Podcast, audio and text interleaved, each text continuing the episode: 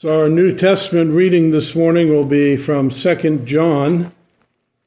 We'll be continuing our look at John's epistles. And we'll read the whole of 2 John today. Should pay careful attention to verses 7 and 8, which is really the, the center and purpose of the letter, but we'll be looking at the first six verses this morning. Lord willing, we'll look at the rest next week. But the book of Second John,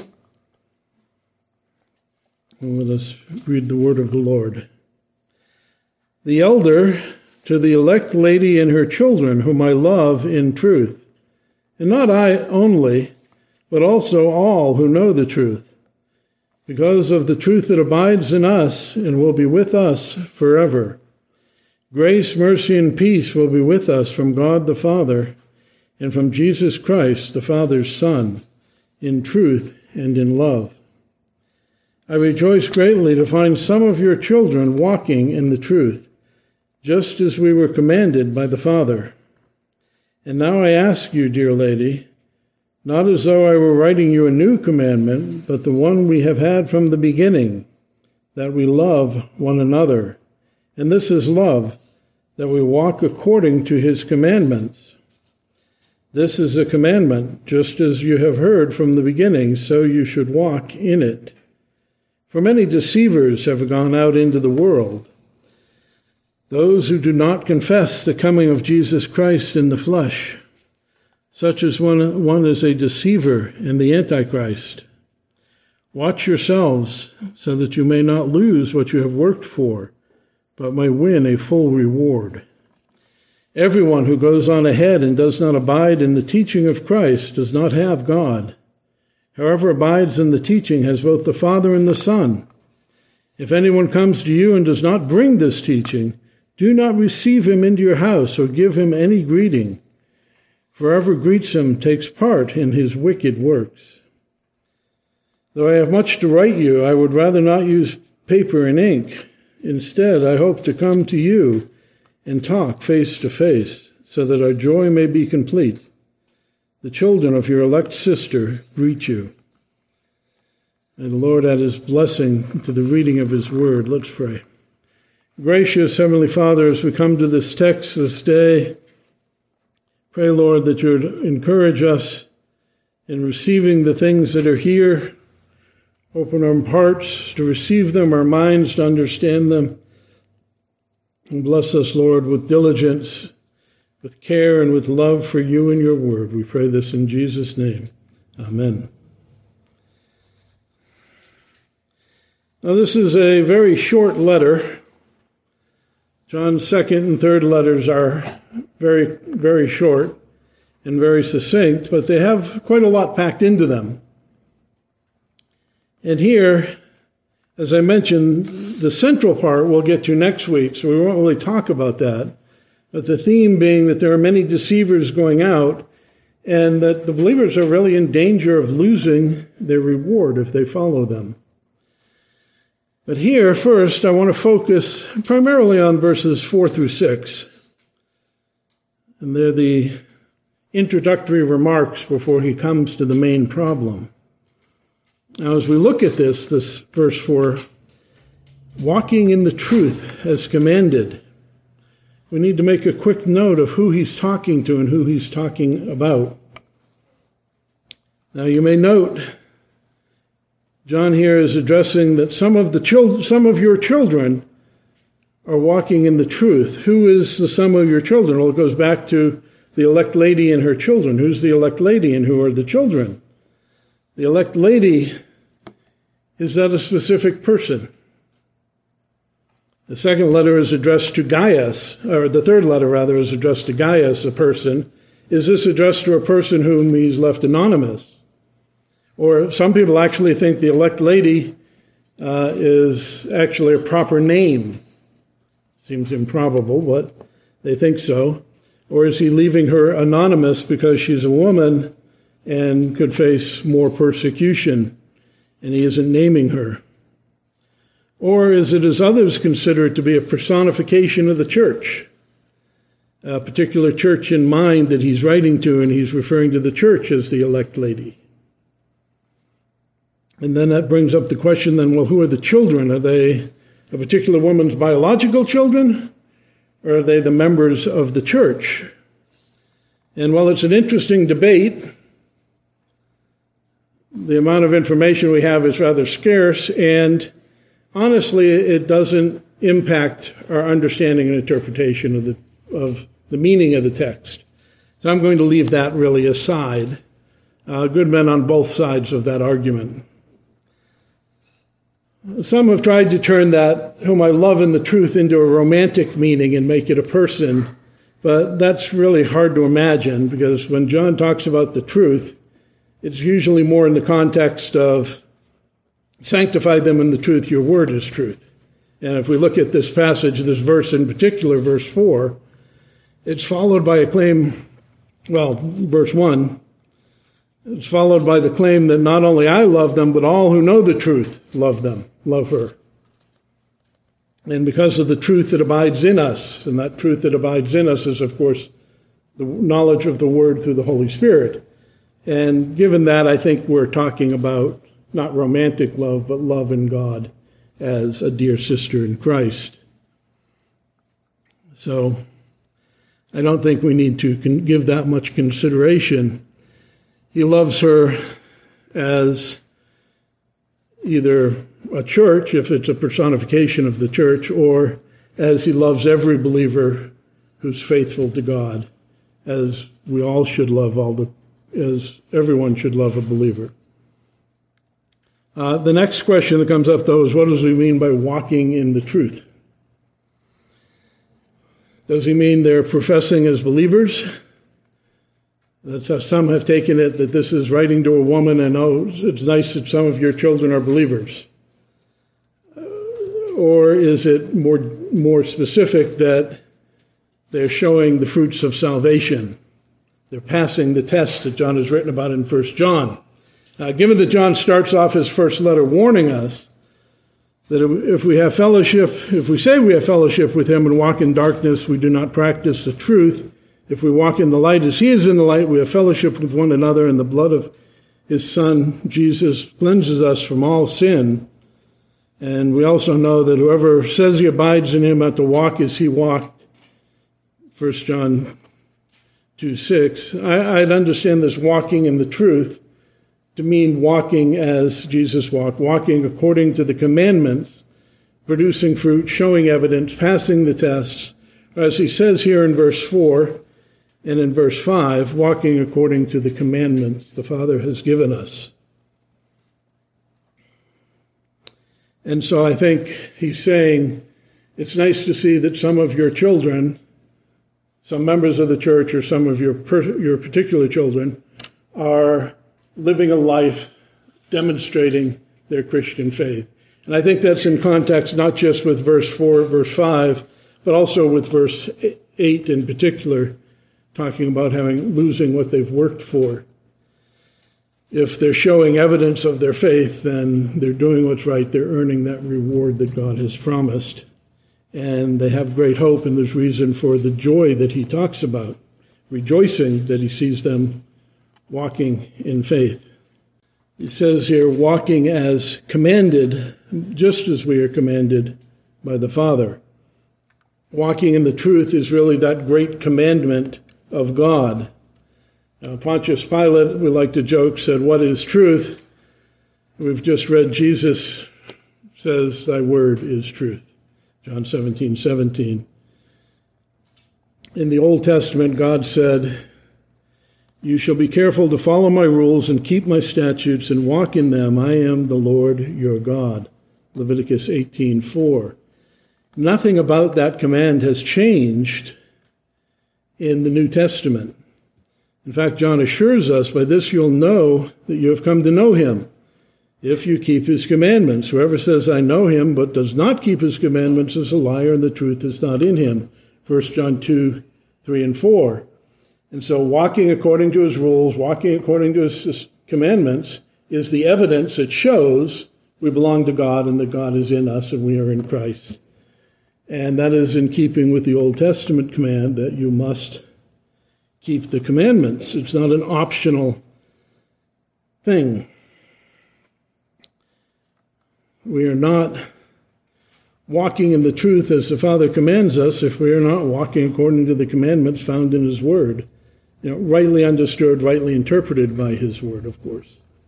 All of sinful man's dreams of binding God to save them while they live in their sin and rebellion against Him are completely demolished by Scripture, by His Word, by the command, by the words of Jesus, by the words of John here in 1 John and 2 John because we must be in submission to God to belong to Him. John says, No one who abides in Him keeps on sinning. No one who keeps on sinning has neither seen Him nor known Him. Little children, let no one deceive you. Whoever practices righteousness is righteous, as He is righteous.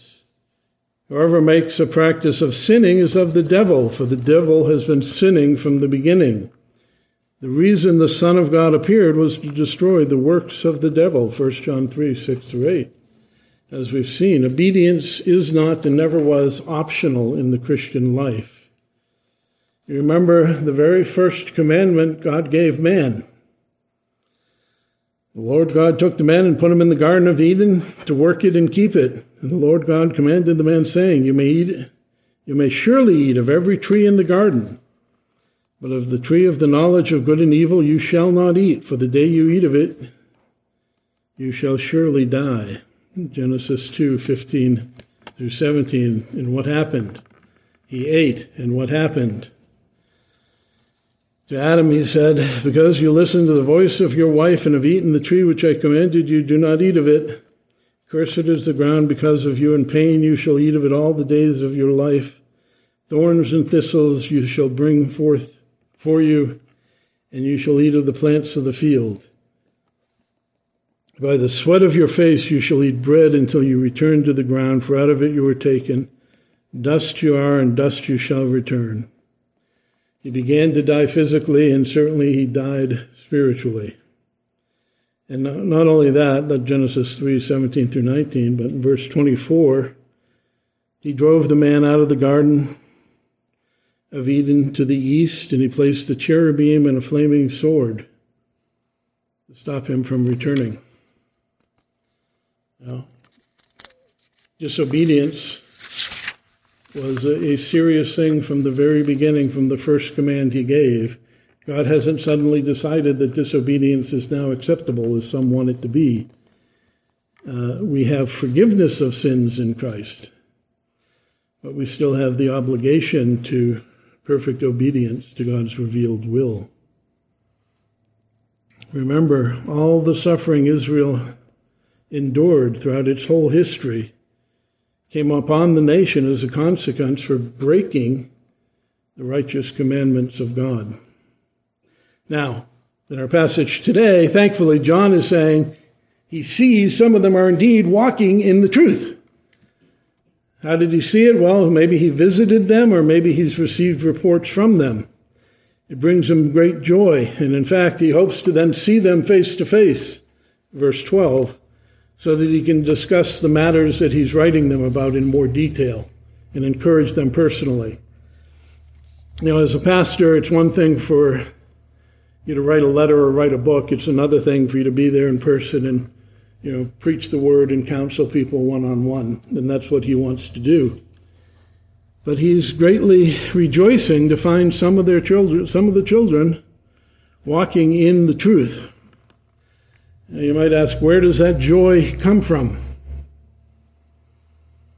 It starts really with remembering our own place. We were dead in our trespasses and sins, Ephesians 2 1. We were enemies, Romans 5:10. We were darkened in our understanding, alienated from the life of God because of the ignorance that was in us due to our hardness of heart, Ephesians 4:18. That's where we were. We were under God's wrath and curse both in this life and the life to come. But God being rich in his mercy because of the great love with, with, with which he loved us, even when we were dead in our trespasses, made us alive together with Christ. By grace you have been saved, and raised us up with him, and seated us with him in the heavenly places in Christ Jesus, so that in the coming ages he might show the immeasurable riches of his grace in kindness towards us in Christ Jesus. For by grace have you been saved through faith, and this not of your own doing, it is the gift of God, not the result of works, so that no one may boast. Is that not a matter of great rejoicing personally? And while we were enemies, we were reconciled to God by the death of His Son. How much more, now that we've been reconciled, will we be saved by His life? More than that, we rejoice in God through our Lord Jesus Christ, whom now, whom, in whom we have received reconciliation, Romans 5, 10, and 11. And as John has written here in First John, or back in First John, See what kind of love the Father has given to us that we should be called children of God. And so we are. 1 John 3 1.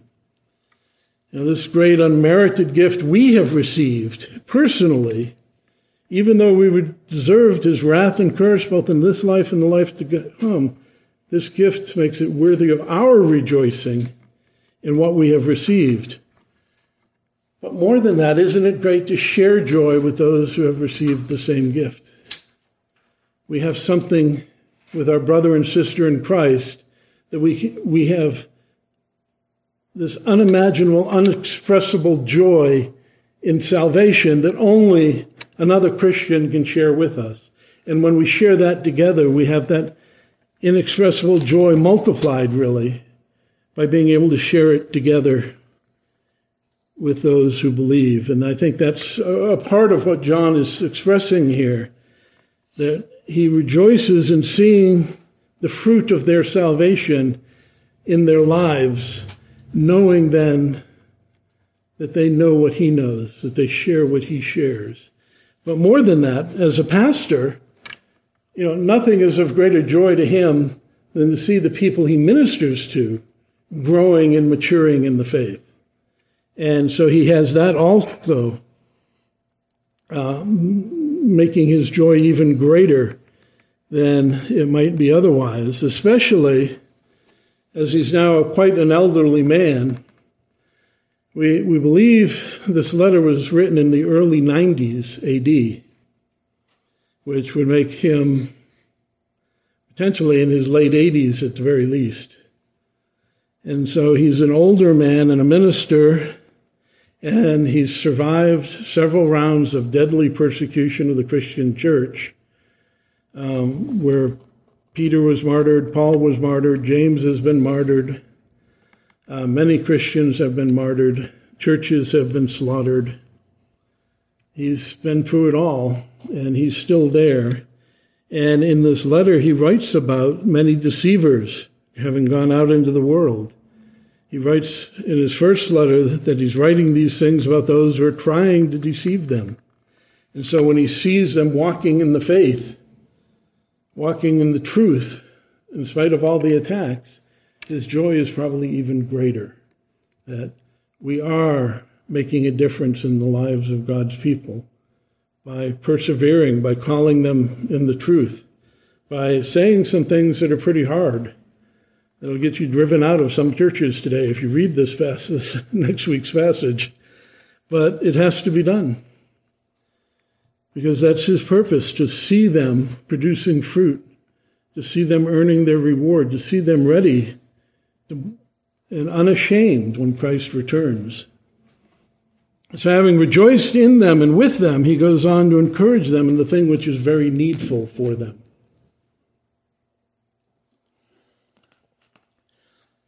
in times of trial, in times of persecution,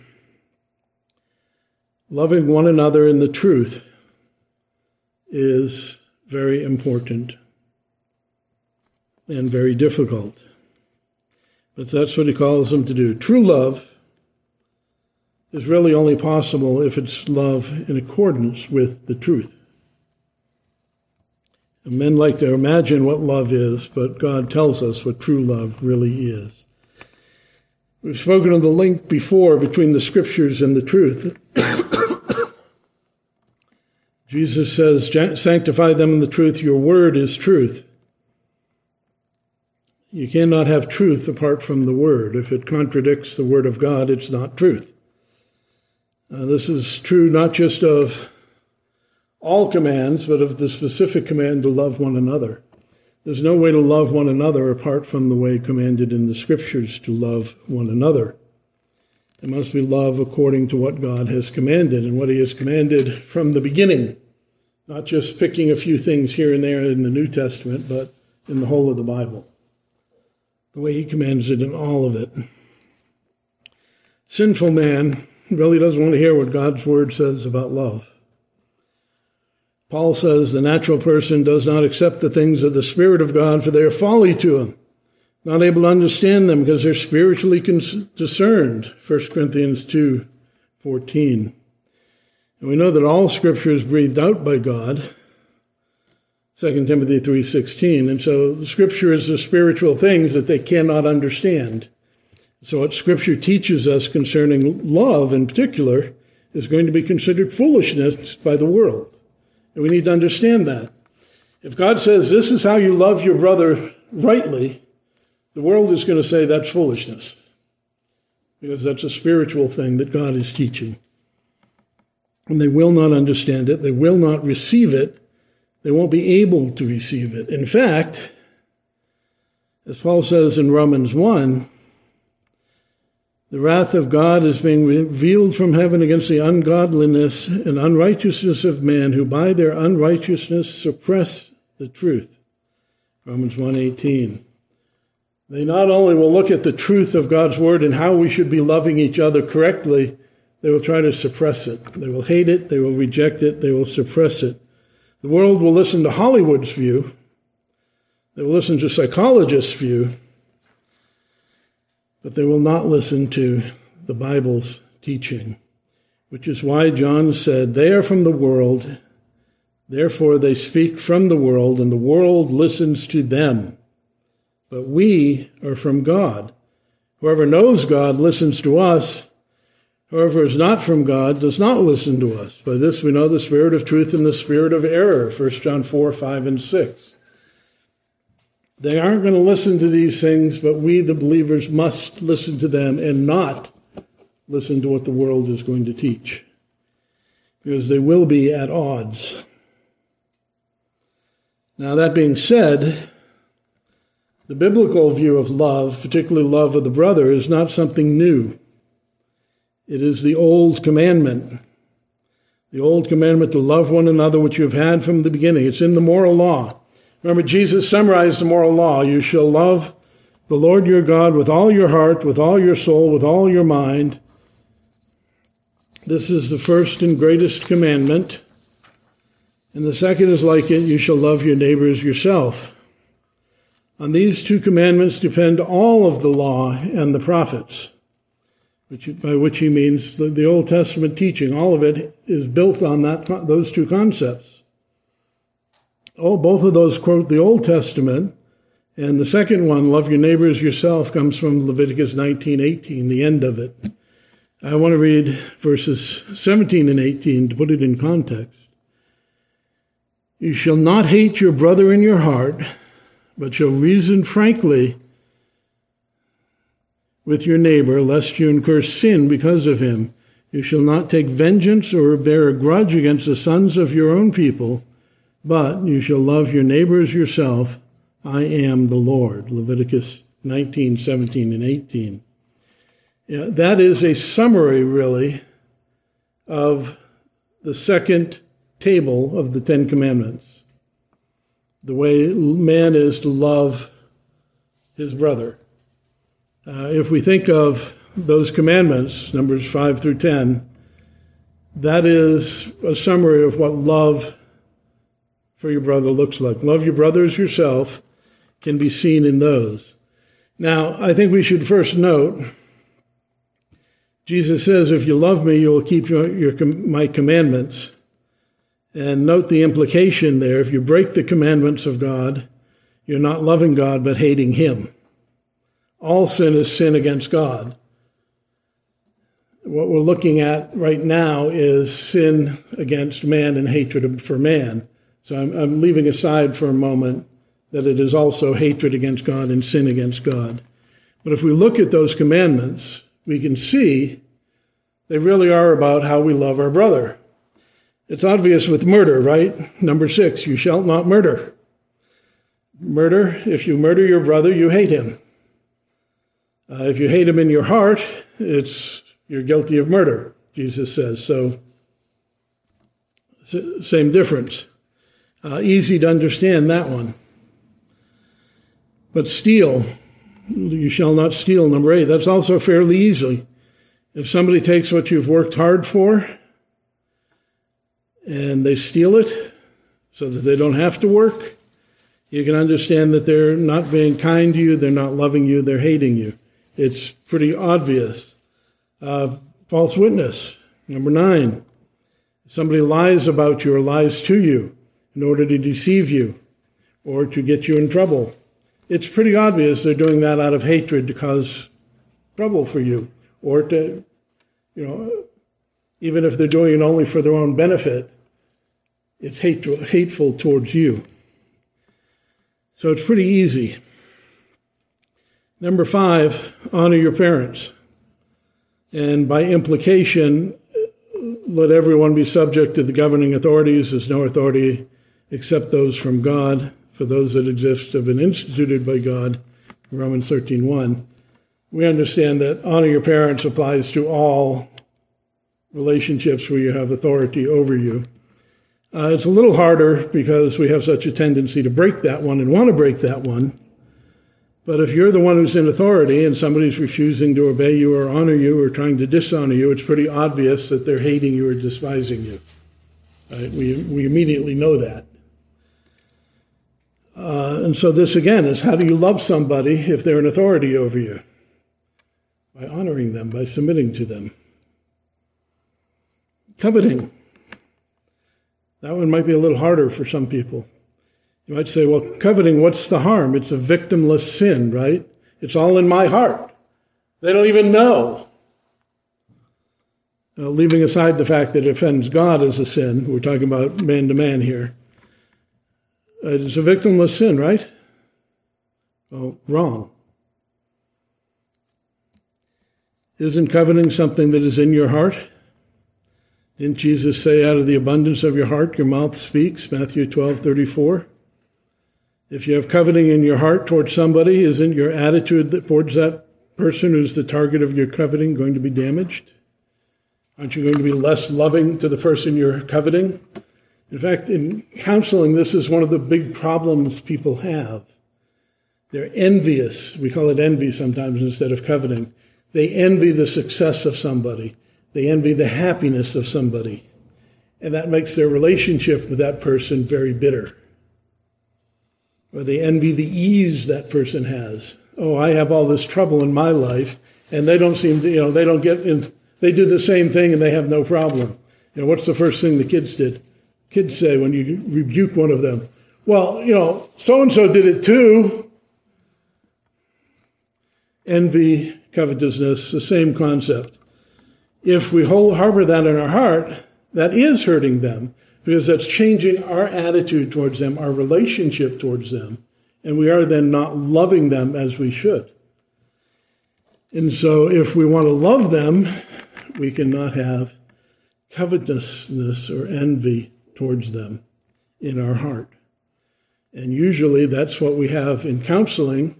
One of the things we have to work on is helping the person see that what they think is a you know, a, a, a, sin that has no victim has a victim, and that it's really the, their sin is the cause of part of their problem with their relationship, and that they need to fix that.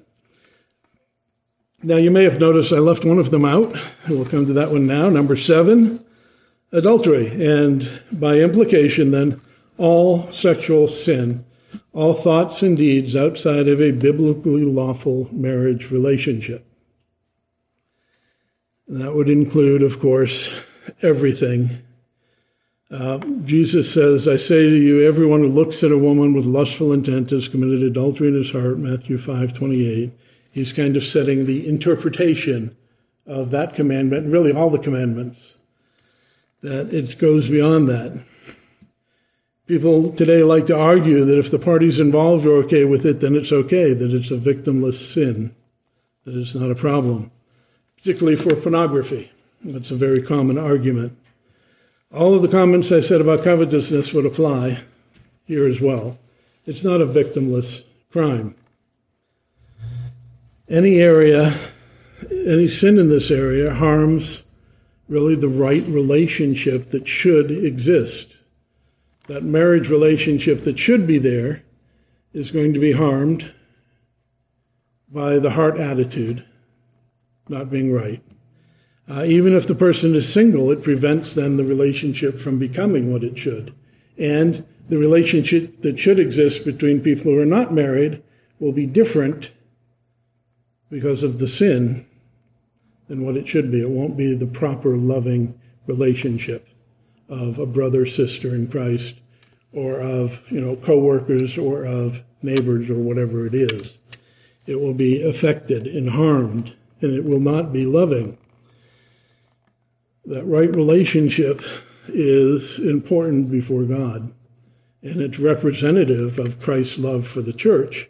And so it's quite a significant relationship.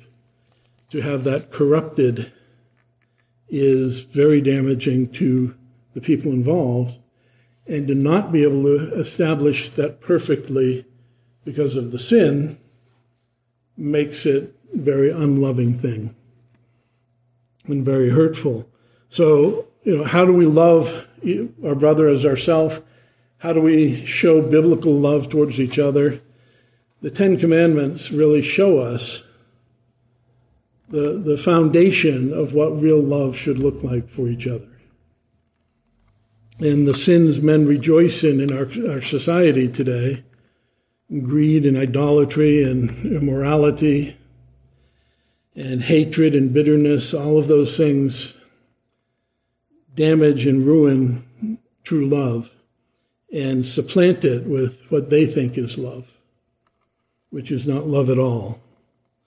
Basically, we need to love one another as God has commanded in His Word, which is truth, not according to the worthless ways of a sinful and corrupt and worldly society, not according to the godless ways of the wisdom of this age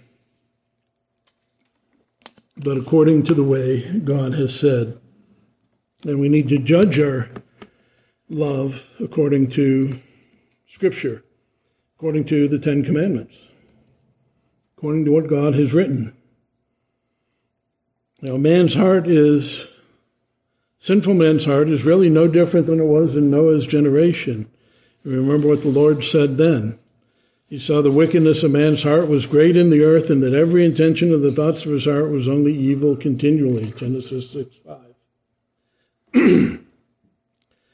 That's why love must be defined rightly. And that's where he goes next in verse 6. This is love, that we walk according to his commandments. And this is his commandment just as you have heard from the beginning, and you should walk in it. It's an unchanging definition of love throughout all of history. It needs to be the same. Now, we need to unpack this a little bit. It, it harkens back to what John said in 1 John. This is the love of God, that we keep his commandments, and his commandments are not burdensome. We talked about that quite a bit in John, 1 John 5 3. Jesus says, Whoever has my commandments and keeps them, he is the one who loves me. And he who loves me will be loved by my Father, and I will love him and manifest myself to him. John 14 21.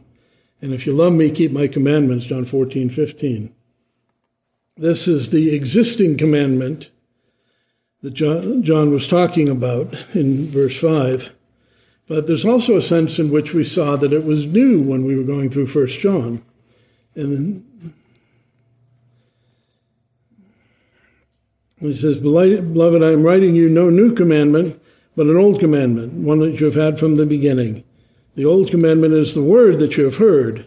At the same time, it is a new commandment I am writing you, which is true in him and in you, because the darkness is passing and the true light is already shining. 1 John 2, 7 and 8. Remember what we said was new about it? I realize this is several months ago. Maybe that's a little dim in our minds. A new commandment I give you, Jesus says, that you love one another. Well, that's already been, that's the old commandment. Here's the new part.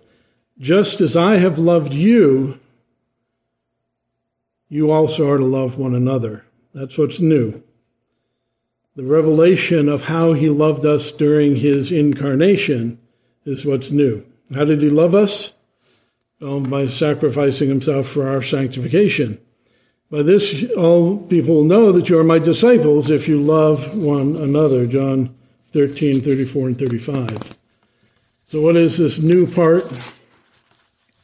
The new part is his sacrificial love to sanctify a people for himself. Now, this is in part our calling.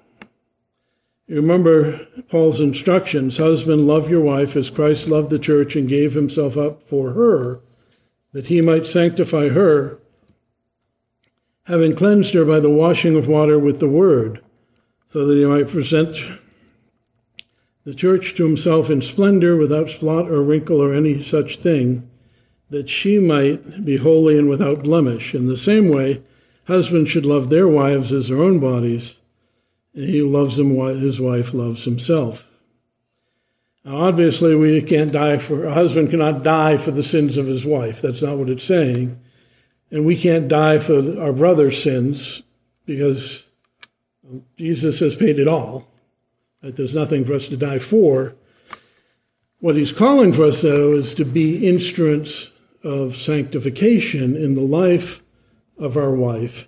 And I think what Jesus is calling us for is to love our brother as he has loved us, to be instruments of sanctification the love lives of our brother and sister in Christ.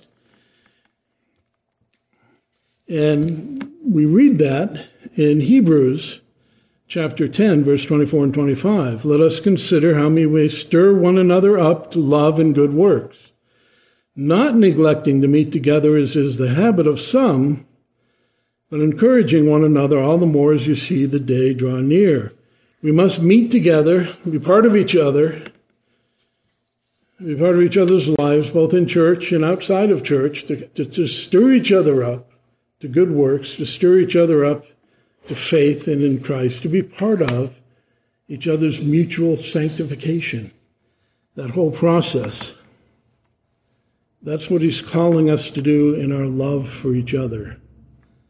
Not the worldly romantic love and not the worldly physical love, but the spiritual love of wanting to see that rejoicing that we were talking about earlier and seeing somebody walking nearer to God, seeing somebody producing greater fruit, seeing them closer and closer to God, seeing in them the image of God more clearly and that we have mutual rejoicing in each other as we grow closer and closer to the perfections of Christ.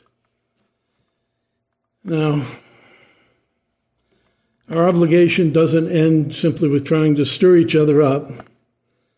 Remember, John said, if anyone sees his brother committing sin not leading to death, he should ask and God will give him life. Uh, John 5:16. You know, we should certainly be praying for each other in our problems and our sins. And not just praying also, but encouraging, helping them. Uh, if necessary, admonishing, rebuking, correcting, as James commands us to do. If any among you wanders from the truth and someone brings him back, let him know that whoever brings back the sinner from his wandering will save his soul from death and cover a multitude of sins. James 5, 19 and 20. We have that obligation of love one for another.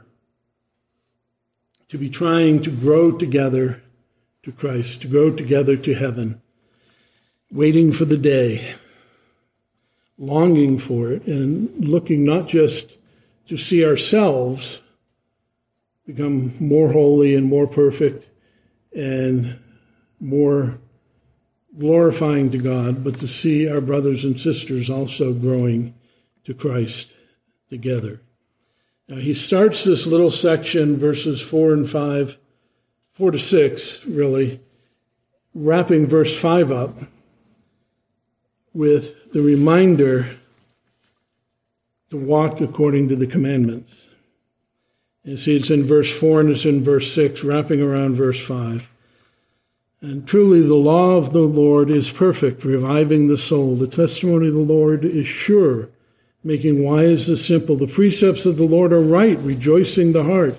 The commandment of the Lord is pure, enlightening the eyes. The fear of the Lord is clean, enduring forever. The rules of the Lord are true, righteous altogether. More to be desired than gold, even much fine gold.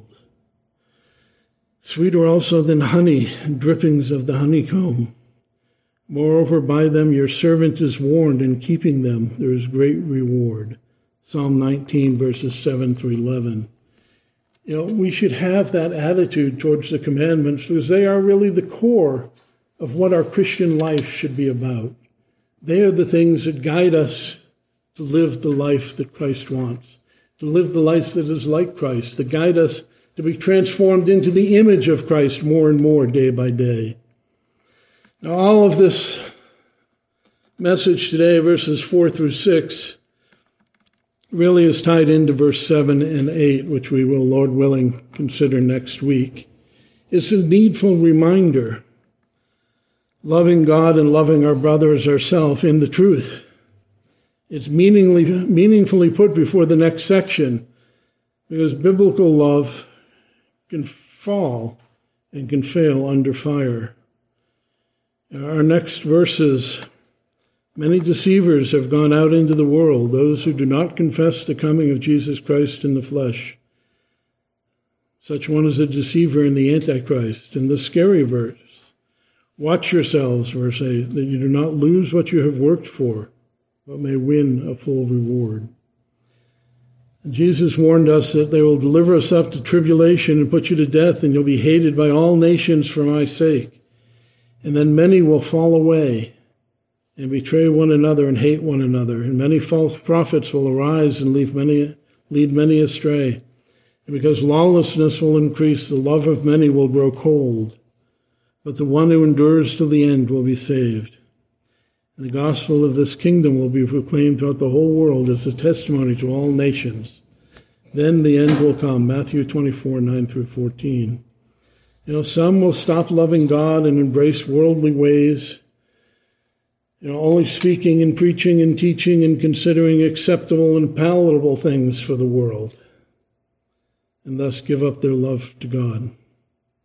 Others will stop loving the brothers and their love will grow cold because of all their struggles. Now, he's calling here first to biblical love, and this precedes the warning about the deceivers because he doesn't want them to lose what they have worked for. And he's calling them first and foremost strengthen the love for God and the love for each other. Let us pray. Gracious Heavenly Father, we know that in the chaos and the darkness and the evil of this present age, it is at times difficult to love rightly. To love you carries a price of being hated by the world love our brothers carries the trials that comes with it.